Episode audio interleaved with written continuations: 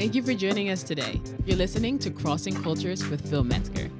You can connect with us on social media at Crossing Cultures or by visiting www.crossingculture.org. Make sure you stick around after today's message for a discussion with Phil and our special guest. Well, thanks for being with me on this episode of Crossing Cultures. My name is Phil Metzger, and I'm so glad to be your host for this uh, next hour. Um, we started a conversation with amazing friends and missionaries, uh, Rachel and Argao Ayele, uh, who are serving in Ethiopia. And uh, we're going to continue that conversation in just a little bit of time. But before we do that, we're going to get back into the scriptures. In fact, in the first half of our time together, we're looking through the book of Second Corinthians. So I'm in chapter 6. I'm going to pick up in verse three, I want to remind you if you're not able to stay with us for the whole, uh, you know, um, live on the radio, make sure that you download our podcast, Crossing Cultures, on any podcast app, including Spotify. Uh, whatever works for you, you want to uh, download it, and then you can uh, you can uh, catch up on all the latest episodes. So let me pray, and then I'm going to read the scriptures. Father, I thank you that there's people right now that are taking time to get to be in your word wherever they're at, Lord, in their car, at home. I pray that you would bless them as we as we open your your word and we believe in your power to do a work of transformation in our lives. In Jesus name. Amen. Well, I'm going to pick up in Second Corinthians chapter 6 beginning in verse 3 and I'm reading this uh, this passage, I'm reading from the New Living Translation. I like to jump around different translations sometimes, just whichever one kind of gives the best sense of the whole uh, passage. Here we go. We live in such a way that no one will stumble because of us, and no one will find fault with our ministry.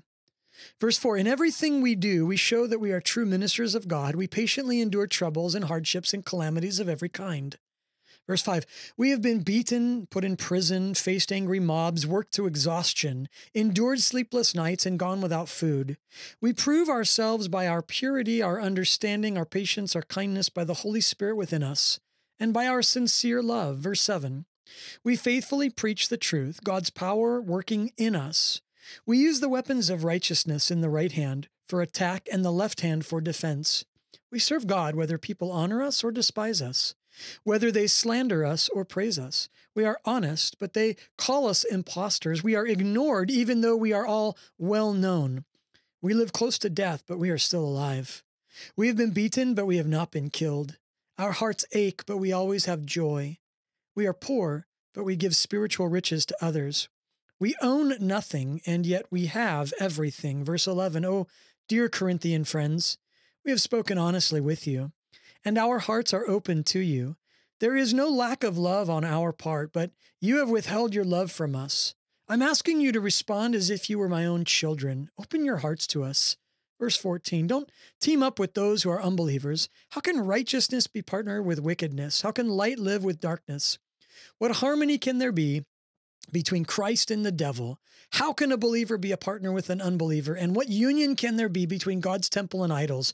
For we are the temple of the living God. As God said, I will live in them and walk among them. I will be their God, and they will be my people. Therefore, come out from among unbelievers, separate yourselves from them, and says, says the Lord, don't touch their filthy things, and I will welcome you. Verse 18, and we'll finish here.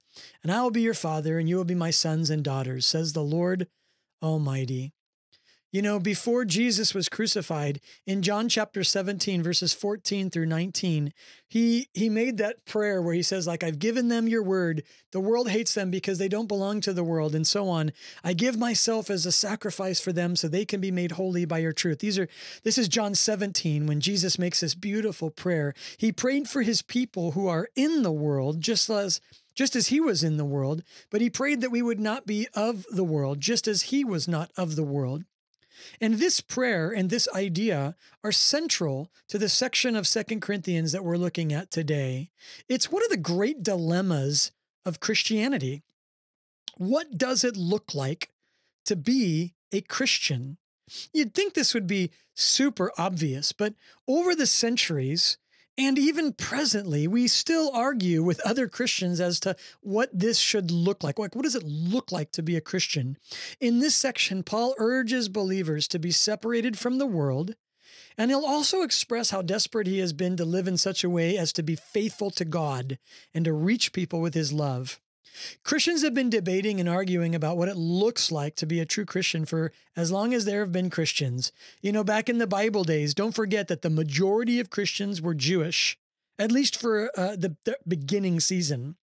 And so for a while, it was difficult for Jewish Christians to accept the idea that you could be a Gentile and be a Christian.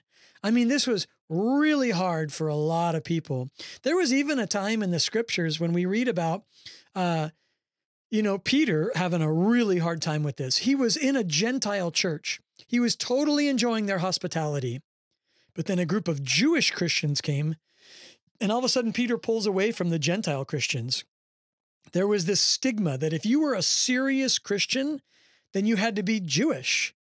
And in the book of Acts, there was a big meeting that happened among the Christian leaders, and they were praying and asking God for direction about this problem. And God directed them very clearly with these words Don't put any burdens or rules on the Gentile believers. You don't have to be Jewish first to be a Christian. And this mindset, though, has continued on through the centuries when we put our brand of Christianity on other Christians. It used to be, not that long ago, that playing card games was so worldly, and no serious Christian would ever play a card game. This was what it looked like to be separated from the world. And right on down to today, we're still struggling with what it means to be separated from the world. To be, you know, what does a Christian look like? Can we listen to certain music? Can we watch these movies? Is this job okay for me to have? Do I have to vote a certain way in order to be a Christian? What does it mean to be separated from the world for God? And I think that question is even deeper. God has called us all in different directions and areas of life. And that will impact what it means to be separated from the world. Let me give a, just a couple examples of what I mean by this. If, if God were to call you to be a missionary in the Middle East, and let's say in a predominantly Muslim society, then you will have to dramatically change your lifestyle. Why? Because the people there live different than you do here in America. Ladies, you are not going to reach a Muslim woman while you're, you know, wearing, you know, t-shirt and shorts or, or so on. Modesty is insanely important in that part of the world. That doesn't mean that God loves you more or less. But if you want to reach a Muslim woman for the Lord, then you're going to have to consider their lifestyle choices.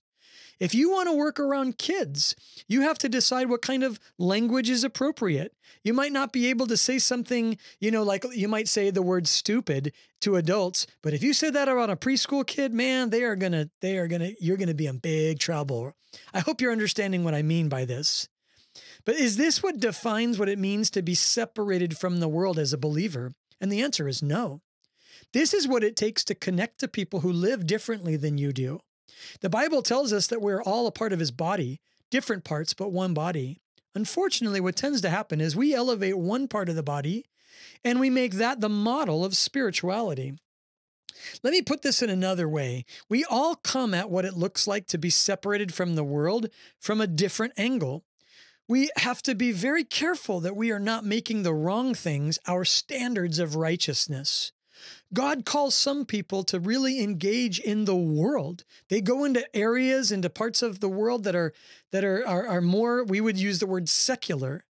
And rather than the rest of us see them as compromising by, by, being there, we should thank God that He called them to reach people in that context. You know, uh, for me, and then I, I want to go to a quick break, but let me say this first. For me personally, God's called me to engage in the world around me. I am meant to reach out to the the more fringe elements of maybe where some Christians are not comfortable. My calling from God is not to make, uh, you know, uh, it's not to put other people to say, well, you're not doing that, so you're not as Christian as I am. None of that thing. But I might have conversations with people that you wouldn't be comfortable with. This has nothing to do with whether you and I are, are separated unto God or separated from the world truth of the matter is that we can both be separated but have different callings and it's going to express itself in different ways rather than you and me looking down on others or each other how about we do this how about we say you know what i am so thankful god that you've called somebody into that culture, into that society, towards that group of people, because I don't have the capacity. Rather than us saying, well, I don't believe that's even right. Friends, you and I are not the standard of what a perfect Christian looks like. Once we can accept that, man, it's so much easier to be a Christian and it's so much more enjoyable to just love the people around us. You are listening to Crossing Cultures with Phil Metzger. If this ministry has added value to you and you would like to hear more content, you can subscribe at our Crossing Cultures podcast or visit us online at www.crossingculture.org.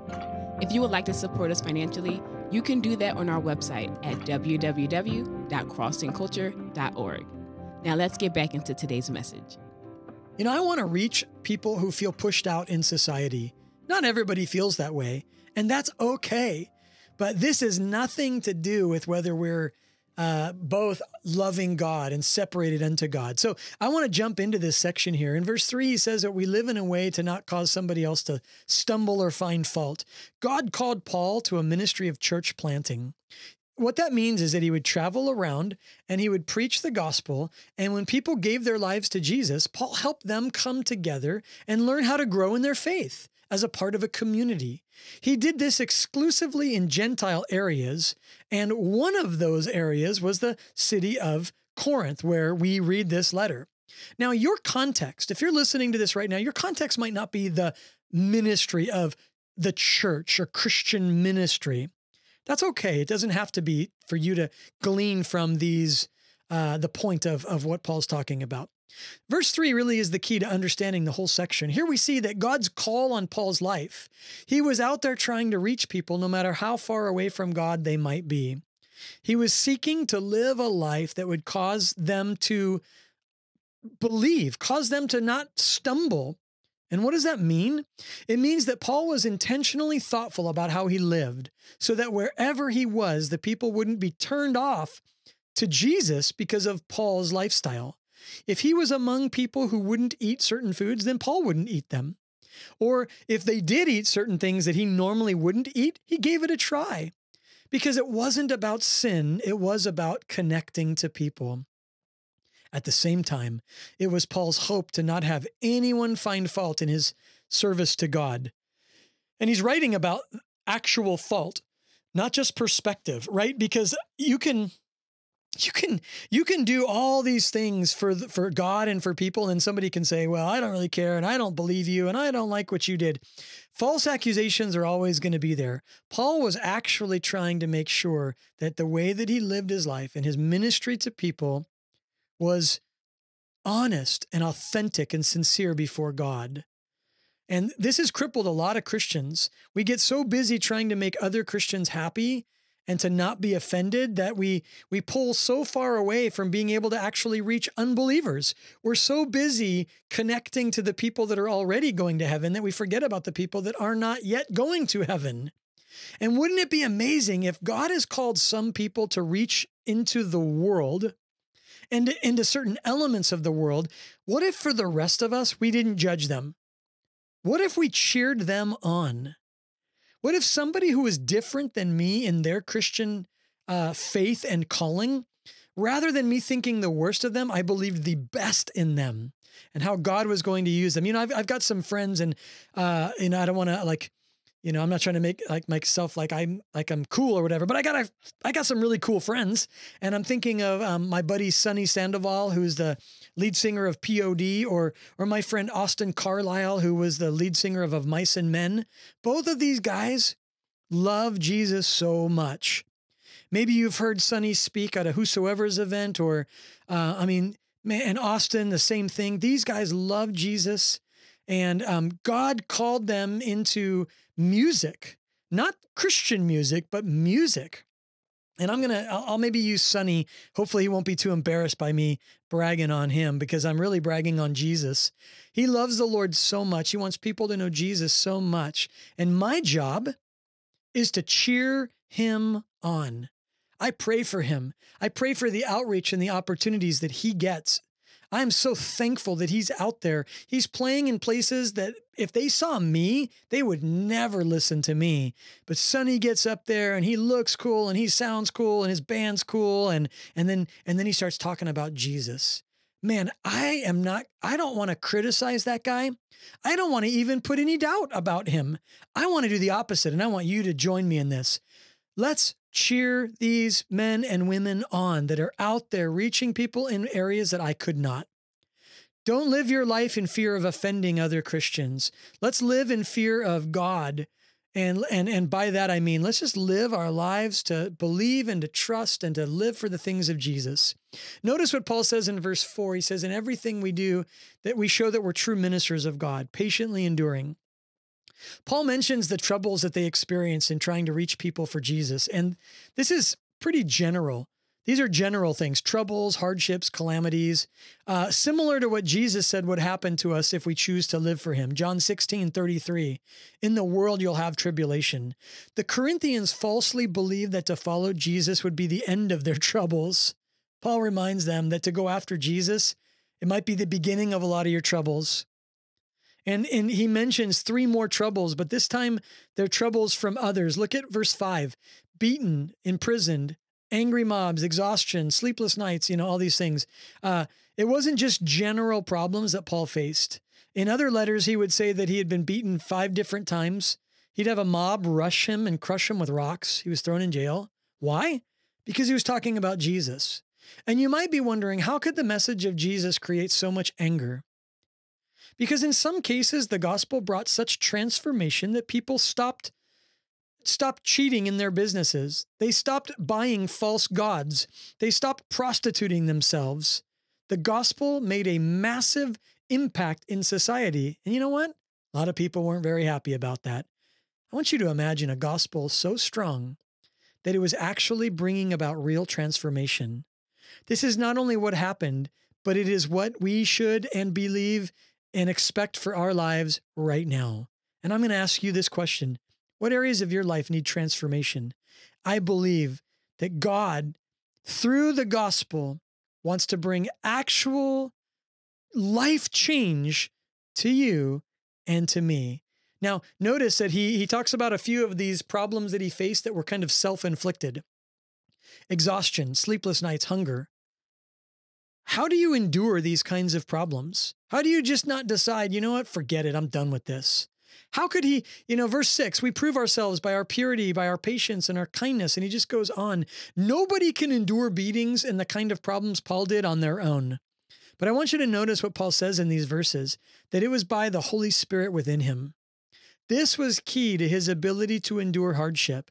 It was the Holy Spirit in Paul that enabled him to remain pure, to have understanding, to have patience, to have kindness, to have love. You can't have those things on your own, not at least at least not for a sustained period of time. Any one of us can impress people for a short time, but to live a whole life of purity and kindness and love, that can only happen by a work of the Holy Spirit. And by the way, Paul doesn't mean that he was perfect just that the Holy Spirit was working in his life.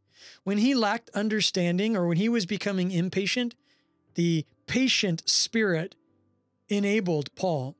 And I wonder, and I truly wonder this maybe you don't know this kind of Christianity. I want to invite you into a fresh understanding of the work of God in your life. God did not save you and now is just waiting for you to die one day and come to heaven. Now, the Bible says that He's given us his Holy Spirit. Why would God save you and then expect you to figure it all out on your own? It makes no sense. If you couldn't save yourself, how do you expect to reform yourself? You can't. You need God not just to save us, but to literally guide us and lead us and empower us. And honestly, I do not want to be a part of a Christianity where I don't see my need for the Holy Spirit and the power of God working in my life through His Word, by His Spirit, in the real world. Let's jump into a quick little break. You are listening to Crossing Cultures with Phil Metzger.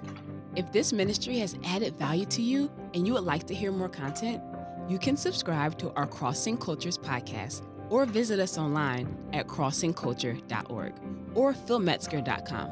We would love to send you a copy of Jeremy and Adie Camp's book on marriage titled In Unison for your gift of $10 or more.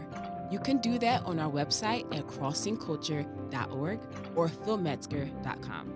Let's get back into today's message. Paul mentions some of the paradoxes of his life in verse 8. We serve God whether people honor us or despise us, whether they slander us or praise us. We're honest, but they call us impostors. We're ignored even though we are well known. And he kind of goes on and on, and I'll go through this list, but I want you to see the. Let me just list all the kind of interesting dynamics here. We're called imposters, but we're honest. We're ignored, but we're well known. We're close to death, but we're alive. We're beaten, but not killed. Our hearts ache, but we always have joy. We are poor, but we're making others rich. And then finally, we own nothing, but we have everything. And one of these paradoxes could be a whole message. I could uh, I could just go on and on about each one of these, but uh, let me just make a few comments about each uh, about these. If you didn't know this, Paul used to be a very influential and well-known Pharisee, a religious leader. He was on his way to great fame in religious circles, but then he met Jesus, and everything changed. Once he became a Christian, his Jewish friends abandoned him, his Pharisee friends wanted him dead, and most Christians were afraid of him because he at one time had been about persecuting believers. He was a man without a home in many ways. He used to be well known, but now he was largely ignored. He knew that Jesus knew him and loved him. And the fear of no longer being known and important didn't matter because he was known and loved by God. That's the paradox of the Christian life. If I have everything without Jesus, I have nothing.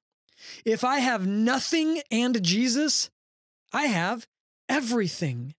And Paul goes on, he's like, Dear Corinthian friends, in verse 11, we speak honestly and our hearts are open. I'm asking you to see us as if you were our own children. Open your hearts to us. And these verses tie the whole passage together. And uh, in just a minute, we're going to read about the importance of being separated from the world for God. But that's not how the section started.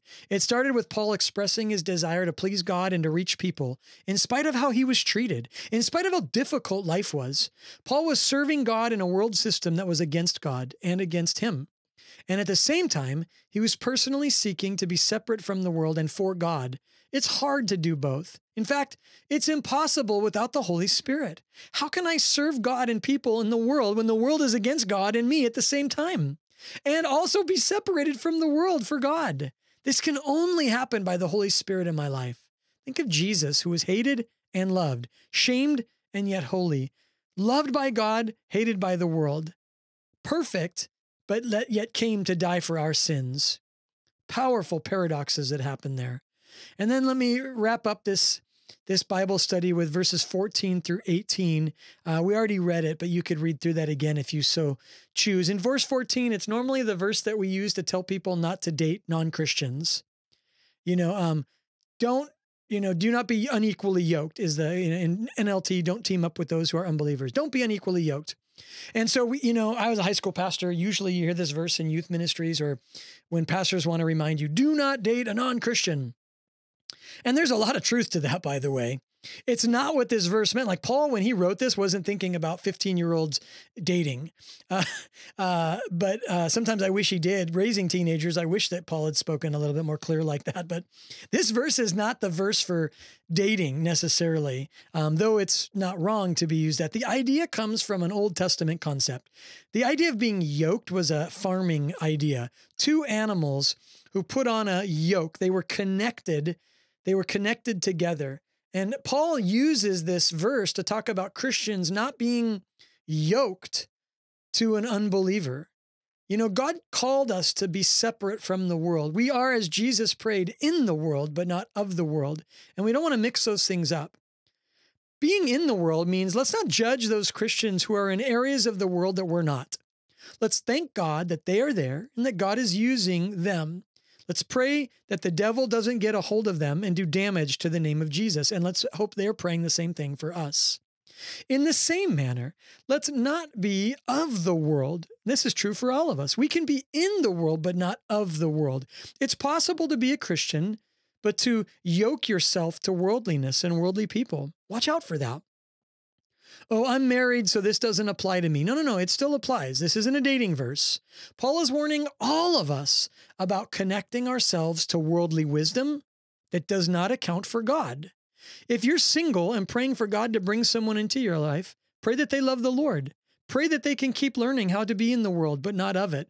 If you're married, don't allow yourselves to be influenced by worldly thinking in your marriage, in your family, in your home, in your thought life. Whatever state you're in, the idea here is not about just dating. It's not about dating at all. It's all about the idea of am I am I um am I gaining my wisdom from the way the world thinks about things or am I gaining it from the way that God does?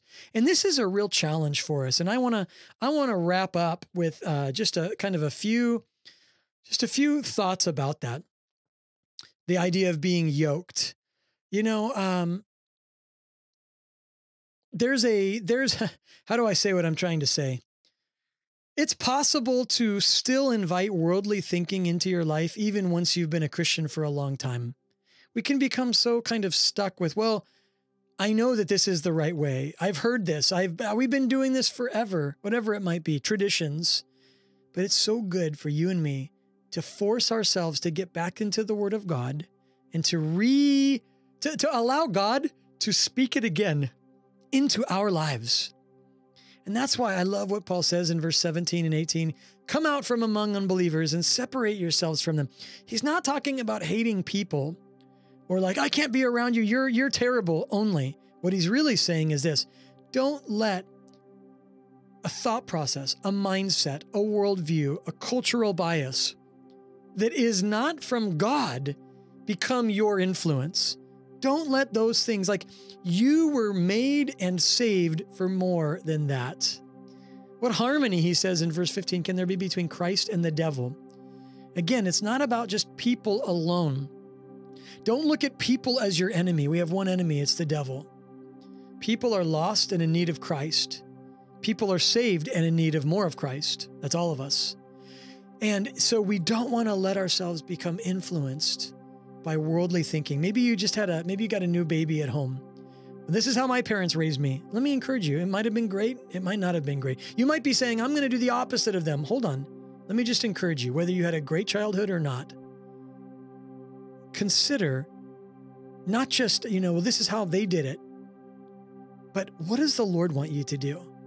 God made that beautiful little baby girl or boy unique, and He put you there. How does God want you? Teachers, maybe you're a teacher and you've got classmates or you've got kids in your class. They're not all exactly the same. How the Lord put you there. How does God want you to? Don't just take the worldly wisdom of, well, this is what we got to do. We got to apply it straight across the board to every single human being. Friends, we were all uniquely made in the image of God. Take a moment, take a breath, and just say, Lord, how could you use me? Teachers, to minister to that student in this situation, in this moment. Uh, you could apply that into every part of your life and into your jobs, and I hope you do. And I'm really grateful for the time that we've had to be in the scriptures, and I, I'm, I'm really excited about this, the you know second half of this conversation with these wonderful missionaries uh, from Ethiopia, uh, and uh, let me just close us in a word of prayer and then we'll jump into that conversation. So, Lord, thank you for your word and may it bear great fruit in our lives today, this week, and forever. In Jesus' name, amen. We hope you enjoyed our message. We have a great conversation coming up in just a moment. Crossing Cultures is focused on helping Christians learn how to connect to those who may live, believe, or think differently than they do. We would love for you to partner with us financially as we seek to take the gospel locally and globally. You can do so by visiting us online at www.crossingculture.org. We would love to send you a gift for your donation of any amount. Now let's hop back into today's discussion with Phil and our special guest. All right, well, thanks for being with me. I hope you've been enjoying our message so far, and I am I'm so excited. I told you last week that we would continue a conversation with our with Joy and ours my good friends Rachel and Argao Ayele, and uh, we are here and we're going to continue this conversation. Uh, Argao and Rachel, Argao is from Ethiopia, and uh, he left the country uh, hoping to get to the UK, but got stuck in Ukraine and was smuggled into Hungary, where he spent a year and a half at a refugee camp. It was there that he really got encouraged um, through a missionary that was uh, was serving at the refugee camp, teaching Bible studies. Argo really grew in his faith. He was able to move to Budapest after a year and a half, and six months later, Argo came to the Bible College, Calvary Chapel Bible College Europe, in a small village in Hungary called Vita. And it was our very first semester of having school that had moved from Austria to Hungary, and he was one of our students. And of course, it was there that God did a great work in his life and also used him in great ways. Uh, and uh, at the end of his time there, he really sensed that God was calling him to go back to Ethiopia. And of course, I don't want to leave out that he had also met his. Uh, he met Rachel, who was from Indiana, who had sensed at about 14 or 15 years old that she was called to be a missionary, oddly enough, to Ethiopia. And of course, that's not odd because the Lord was at work. Yeah. And uh, you guys, thanks for being with us again on this Yeah, you're this week's welcome. episode. Thanks for having us. Uh, we just we love you guys so much, and you just brought some huge truths uh, to us last week on the idea of reconciliation. And by the way, if you are listening to this on the radio and you didn't get to listen to last week's, I'm going to just beg you to do something. Jump onto our podcast, Crossing Cultures. Go to the website, crossingculture.org or philmetzger.com, and make sure that you listen to last week's episode. It was so rich and so good. And I just found out a really fascinating fact about you, Argao, from your wife. Tell me, your the, the name Argao or I, it's Ar- Argao. Argao. Okay, what does the name Argao mean in Ah- Amharic? Am I saying that right? Yeah. Okay, Uh, Argo means is settler. a settler. Settler. Okay, So I settle situation. You're okay. So like a reconciler. Reconcile. Okay. Yeah. Your name means to reconcile. Yes. I love that. And we just happen to be looking at passages on reconciliation. It's a beautiful Yeah, I love that so much. Um, Your- Your life is that picture. It's. Totally. Yeah. It's totally. And we were we, we kind of finished up talking about this idea how God took all of us to this one country to do a great work in us and to send us out. And as you said, like I've been redeemed, I've been reconciled, I've been chosen so that I might be an ambassador for mm-hmm. Jesus. Right. And for you guys, God took you to to back home for you, Argo, mm-hmm. Mm-hmm. and a new home for you, Rachel. And uh, when you when we went on our first trip, Argo, I'm going back to this first trip. Okay, we get there, and you know I knew you in in Bible college, and of course I'm around, we're around a lot of like loud Americans and loud Europeans, and you know, and you were Yeah. quieter, but but you were not. Um, you didn't lack strength. It was just that you're, you're, you're, and then, and then all of a sudden, we we land in Ethiopia, and everyone knows you. Every single person knows who you are. Every uh, every agent in the in the airport, every you know, we were walking down the street, and a guy would come up to you and be like, "How to go?" And then all of a sudden, now it's Mark, and I don't know what's going on, but it's like you just met your long lost, and I think one of them was a cousin, or probably most of them. Who knows? Uh, I was so shocked to, to to discover like God had prepared a path for you to be back in Ethiopia. Mhm. So, what did you go back for? I found out when I was in Bible college, I was quiet because I was I was out of place. Mhm. I was there to be molded, Mm.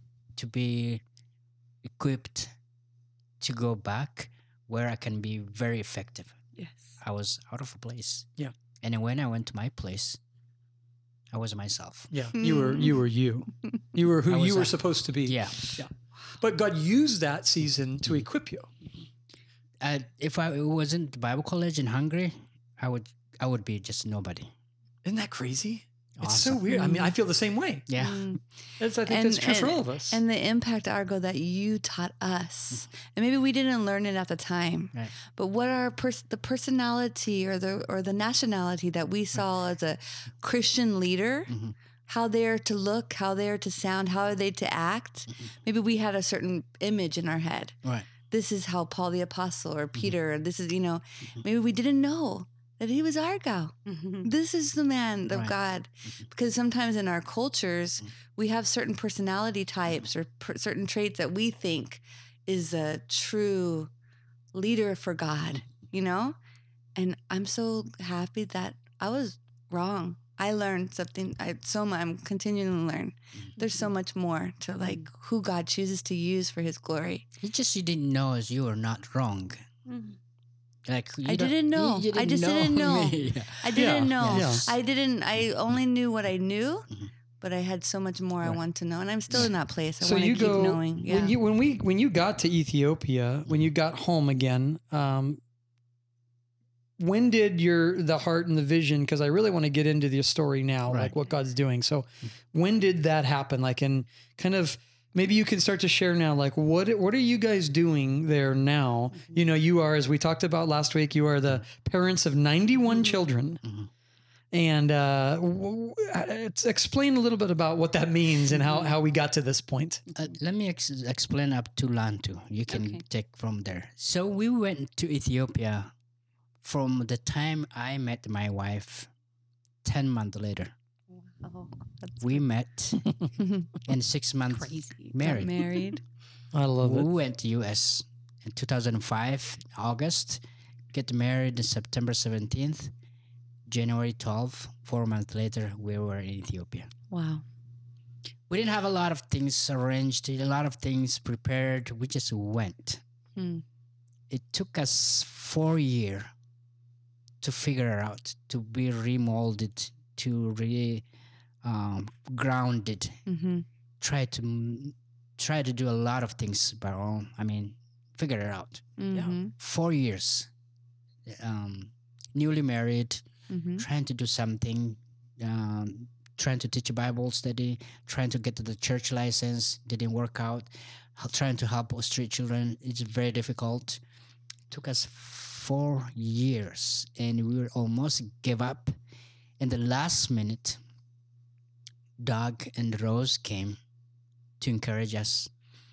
Like, And these were missionaries in Hungary, Yeah. uh, Doug and Rose Martin, and then and they had come on. They had been on an outreach trip there before, right? right? This was their first the time. This was their Mhm. first trip. Okay, so Yeah. so they came on this outreach trip from Hungary. They came over to you to encourage you, and then yeah, they, keep going. They came and spoke wisdom wow. on us. Mm. I didn't know that. And then we didn't have anything so like we were discouraged we want to go back we didn't Mm. have church we didn't have orphanage we didn't have this and that they say you guys are doing amazing work Yeah. and while they're there there's one little girl blind crippled five years old unable to walk she can't speak anything very little girl came to our place her your name home? is To Lantu. your home? To your Her house? father brought her. To your house? Mhm. Uh-huh. So her dad brought her to Mhm. your house, and what was her name? Lantu. Lantu. yeah Okay, and she became the inspiration, or her name at least, Mm-hmm. for what became the ministry that you guys have. what we're doing today is because of her Wow. My wife, she can explain about that. Mhm. Well, okay, so I have to explain about Lantu first. So Lantu was uh, she had a family who loved her. Uh, they didn't know how to care for her. They were from the village and they couldn't afford to care for her. She was she would have died probably very soon after we met her. Um, and her father was like, "Please." We had helped her get surgery on her eyes a couple years before because she had cataracts, and um, so we helped her have eye surgery and kind of took her around and she had heart problems and doctors told us she's not worth it don't spend money or time on her she's not worth it. And we're like well we think and we know otherwise because god made her.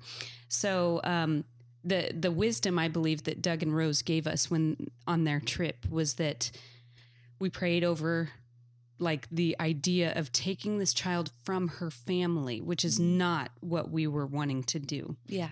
I cried, and Doug and Rose helped us make the decision, and, and we pray again. We prayed over it, and we all felt peace afterwards. That no, we believe God does want her to live with us, so that we can get her help at least. And you know, there's always the the uh, opportunity to reunify her later.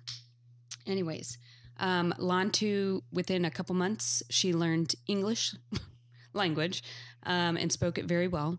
She learned how to walk. She wasn't walking at five years old. She gained kilos. She was very malnourished when she first came. Mm. So she started putting on weight. She put on weight. her eyes and her heart were the problems in her body Mm. physically. And her favorite song to sing was Open the Eyes of My Heart, Lord. Mm. She loved that song. And um, precious, precious girl. Anyways, this girl ended up learning five lang- like could speak five languages. She was learning Wow. to read on a board English words when I'd write big enough. Um, Goodness gracious. Yeah. Intelligent, I mean, genius. very genius little girl. Uh, she so anyways From a small little village. Yes. And it starts with Wow. one. We Yep. spoke at uh, Paradise Calvary Chapel in Vegas, and Sean had mentioned like it, it was that one child, and from one person, 86 came, you know, and Hmm. more than 86. We've Yeah, right. That's just what you have right, now. Yeah. Exactly. So Lantu was the beginning of Ebenezer Grace, which is our first children's home. Um, in 2014, Lantu's heart gave out and she died on August, October 2nd, Mm. 2014. October 2nd, 2015, we were able to start Lantu's home. Okay. And that's our home that we've kind of made for children with special needs. Okay. Um, but we also take in infants. So there are kids that have special needs and kids that don't have special needs that live in the same house. Mhm. And then um, a couple in 2017, I believe, we started a, a home for kids with HIV.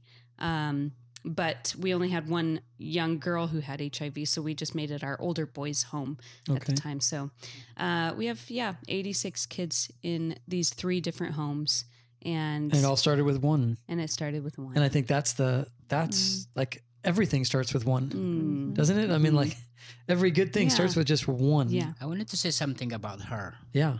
Uh, I I would say she is like, um, the powerhouse. Like for me, Mhm. like everything she achieved to be able to walk, to be able to know language, five language in five years, having all these problems. She has a, a hole in her lung, be, uh, on her heart, and she has a lung problem. Mm. She never complains. Wow. Anything she wanted to learn, she achieves. Well, I was like, this little girl, well that's she, inspiring. Mhm. like everything she wanted to do, she would achieve. She never complained, Wow. having all this problem. I said, like, who are we? Like, why we are complaining and Yeah. crying and like, Yeah. Mm. Yeah. and How hard is our lives when we Yeah. when we Yeah, think of true. that? Yeah. she was like school for me. Yeah. Mhm. Like, we kind of learned, like, we learn from her character. She built up Yes. a character. She loves God. And one of the things uh, I just wanted to mention, and that when she died, we we, we were here when we we came here for the vacation, uh, for three months. After we left, like ten days later, she got sick. Sean and Megan was there. They were telling us like she's sick. I felt like I should go back. I took the, some gift for her. Like after we came back, like te- ten days later, I went back, and we gave her a gift, and she said, um, "Daddy." Mm. She was not even able to speak. She Mm. was just dying. She Mm. said, "Even though I'm so sick right now, I know Jesus loves me." Wow. That's she knows Jesus. Wow. That night, she she died. wow. And you were there. You could I be was there. there. Wow. Yeah, and she's just amazing. Wow. Little, little Yeah, it's What just like um, that's so powerful. How how do most you know? There's there every kid is a story. Every story is a is a hundred other stories behind that that one kid, and every life matters is the whole message of Ebenezer Grace and Lantu House. Um, how, what's a what's a normal reason? Like, and again, not normal isn't okay, but Right. what are the common reasons that people bring kids to you? Mhm. Is there any kind of commonalities, or like, what are some of the reasons why kids get dropped off at We your doors? few reasons I can explain. Some Yeah. of the kids were dropped out because of the unwanted pregnancy. They didn't know how to handle the, the family. They won't accept them because it's out of wedlock. Okay. They just give birth and then just they live in hospital or Okay. put it in a bag and drop them somewhere or like on the side of the street. They were just they were unwanted. unwanted. Right. So that when the people that find the police found, they bring those children to us. Some of the kids who in our care is that because of harmful traditional belief, Mm. they have a parents because they were born certain way. People they just they don't accept them. Yeah, what were some of those? You've you, I've I've heard you mention a few of those that may sound strange to us, but they're really big deals there. Like what what are some of those abnormalities that they were born with that because of traditional beliefs parents abandoned their children? This is a tribe. Uh, it's called Hamer, one of the tribes. So they are not exercise two things. They rejected two things: education and Christianity. Well, the traditional belief they have because of that if the child born out of wedlock should be killed well, if somebody married and without bull jumping or traditional performance if doesn't do that all children should be killed they Wow. call it mingi or if a child's teeth come in upper jaw first should be killed and so I mean, you're talking about wait, wait, when teeth come in, that's late in life. right I mean, for like this is not this is not a day old baby. Yeah. yeah, So the teeth come in, the top teeth come in, first and the the tribe decides we need to get rid of that kid. right if they have twins If they if oh, so twins are like unacceptable unacceptable. Yeah. If a child fall down and break his front teeth, unacceptable. So there's just like I mean, there's no, you know, there's just a million different Right. things that Mhm. could If potentially. a mother's nursing their one baby and she's pregnant for the next before she weans the first, both of those babies should be killed. should be killed. Yeah. And so then all of a sudden, there's this little home called Ebenezer Grace Mhm. where people are like, maybe we won't kill our baby. Yeah. We're just going to drop them off with them. It's not drop them off. They're these people they're very loyal for their tradition. Mm. Some people just from their tribe would just sneak them out and bring to us. There you go. So they they kind of like steal the baby away so that the kid can live Right. because they don't want that to happen to them. Okay. And And- Ethiopia is wow. such a social, like communal Mm. uh, country. The tribes, like tribe is everything. Mm. The where you live is everything. You don't just up and leave because your kid doesn't belong, Mhm. which is what we would do, you know.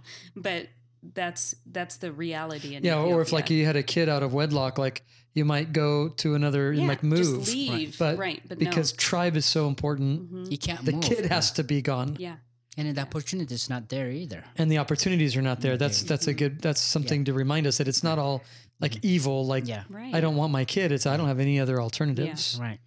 And so you guys have 86 beautiful Uh, we had uh, over 26 local adoption. and you've had 26 local adoptions. Yeah. Wow. That's worth Wow. talking about. That's beautiful. 50 uh, reintegration. 50 reintegrations. Yeah. Wow. And then going we- back to their So Their your whole home. ministry is a ministry of reconciliation. Reconciliation. Right. they go back to their birth parents. Yeah. Mhm. 50 of them gone back to their birth Right. or parents. families Or birth if families. have- Right. Yeah. And we had uh, the last uh, three, four years school feeding program. And we had an opportunity to get the food from Canada uh, for 51 schools, 31,700 children. So we fed every day one meal, Wow. five five years Wow. It's incredible. up until COVID. COVID, it Incredible. stopped it. Wow. And but you and I talked about how like the Lord worked through COVID. Right. And, you know, where a lot of things have ended for a lot of ministries for you Right. guys, you just saw the sustaining power of God Mhm. through Yeah. through COVID. Yeah.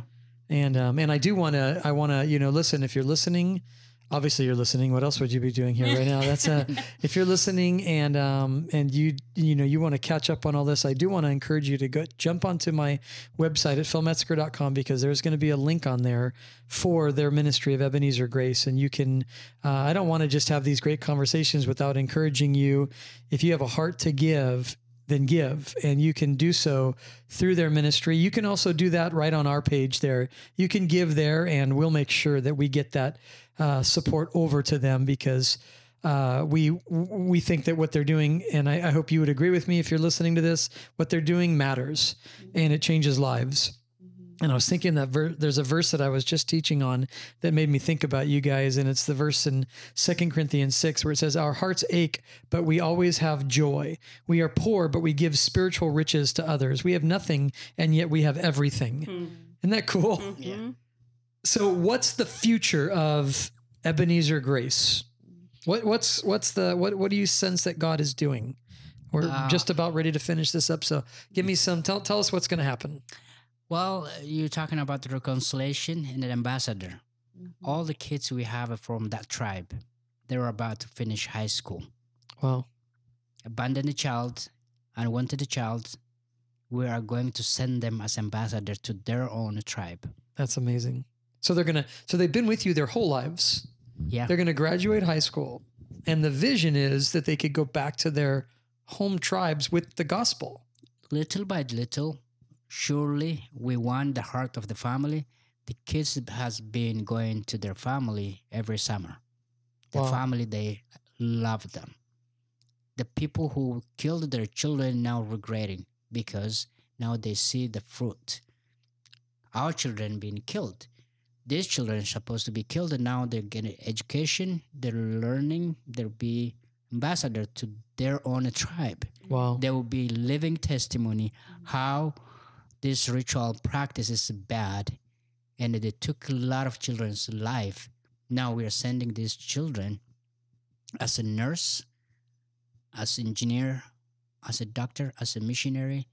They're going to speak live we're supposed to be killed. We're supposed to be cursed. Now we're blessing to for our family for our community and because of christ.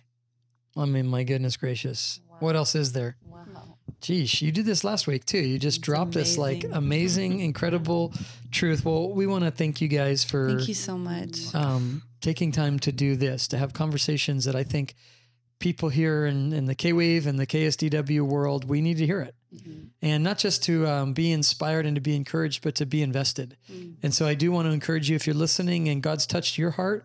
Uh, I'm I'm unashamedly asking you to give, and uh, like I said, you can jump onto my site at philmetzger.com or crossingculture.org, and you'll see either a donate button on there. You can also find links to their their ministry, and I promise you, we're going to get this stuff out to them. Um, it matters to us deeply, uh, and uh, if it does matter to you as well, and you want to give to them, do so, and we'll make sure it gets there. And and you can start up an amazing relationship with these with kids. You get to support. You can be invested in a kid's life, and you can have um, connection through internet and through email and all these kinds of things. It's an amazing thing. We've been Joy and I. We've been we've been blessed and privileged to support a young boy for I don't know how long has it been. It's been quite a while. years. It's been years, and he's grown up. I mean, he's growing up, and it's like an amazing thing. Yeah. And uh, so please give, please get involved. Um, they're not asking it, but I'm begging you all to do so. And uh, thank you guys for being with us. And uh, all the rest of you listening, um, I'll see you next week as we continue through the book of Second Corinthians, as we're learning how to connect to people who live, believe, and think differently than we do for the sake of the gospel. Have a great week. Thank you for listening to Crossing Cultures with Phil Metzger. We hope you enjoyed today's episode. For more content, you can subscribe to our podcast, Crossing Cultures. Visit us at crossingculture.org or you can connect with us on social media. If you live in San Diego, we would love to see you in person. Calvary San Diego meets on Sunday mornings at 10 a.m. You can find our address at www.calvarysd.com. We're a new show and we would love to hear from you. Would you leave us a voice message at 619 500 4772? Again, that's 619 500 4772 and let us know how this show is reaching you. And pray about supporting the ministry of Crossing Cultures in prayer and financially as we seek to connect to those who may live, believe, or think differently than we do for the sake of the gospel. Visit us at crossingculture.org. Thank you for being with us, and we hope you join us next week on Crossing Cultures.